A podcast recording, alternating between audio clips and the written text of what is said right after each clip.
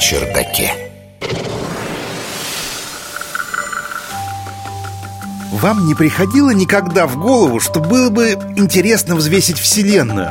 Мне вот приходило. Оказывается, у ученых есть способы. Научный журналист Егор Быковский. Вообще-то, на первый взгляд может показаться, что определить массу бесконечной Вселенной невозможно. Ну, она же бесконечная, верно? Но это не совсем так. Хотя наш мир и не имеет физического предела, и к тому же еще при этом постоянно расширяется, не забудьте.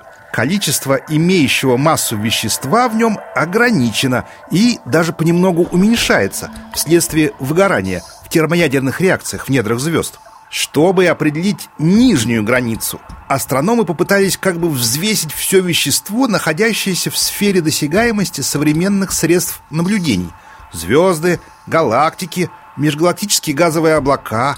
А еще же есть штуки, увидеть которые невозможно. Ну, или почти невозможно. Но они все равно составляют солидную часть массового баланса. Это экзопланеты, темная материя, нейтрино.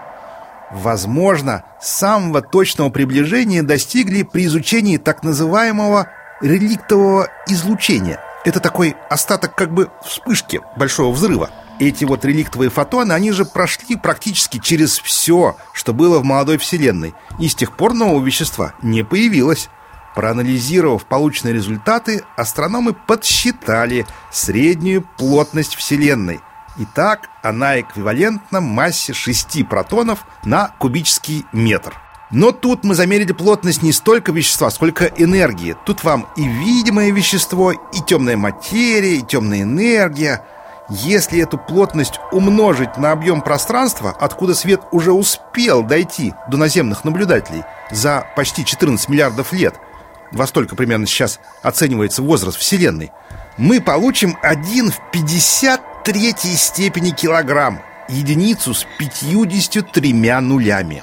Даже если учитывать только барионную, обычную, видимую энергию, которой в составе Вселенной, согласно последним данным, всего-то 5%, то все равно полученное значение будет поистине огромным. Наука на чердаке. Это мы сейчас рассмотрели метод работы с реликтовым излучением. А есть еще гравитационное линзирование. Объекты крупные отклоняют световые лучи. Тоже можно посчитать тогда, какой там масса объект по отклонению луча. Но так галактики хорошо взвешивать, а не всякую мелочь между ними. А ее ж тоже полно. И она, мелочь, настолько разрежена, что современные телескопы не способны это засечь, а способны быстрые радиовсплески, которые спускают некоторые космические объекты. Радиоизлучение как бы натыкается на свободные электроны, оставшиеся от ионизированного газа, а по их наличию уже можно судить о концентрации обычного вещества в целом. Тут вот недавно международная группа ученых под руководством австралийских астрономов обнаружила в данных наблюдений радиоинтерферометра ASKAP быстрый радиовсплеск с непроизносимым названием из десятка цифр, пойманный в июне 22 года. Стало ясно, что это частое событие в космосе. Значит, мы можем использовать их радиовсплески для поиска вещества между галактиками, чтобы лучше понять структуру Вселенной. И это новый способ ее взвешивать.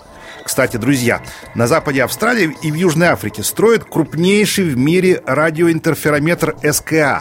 По плану он должен заработать скоро, в 2027 году. С его помощью ученые смогут ловить еще более древние быстрые радиовсплески. В общем, еще какие-то несколько лет, и мы сможем полностью удовлетворить наши знания о массе Вселенной. Наука на чердаке.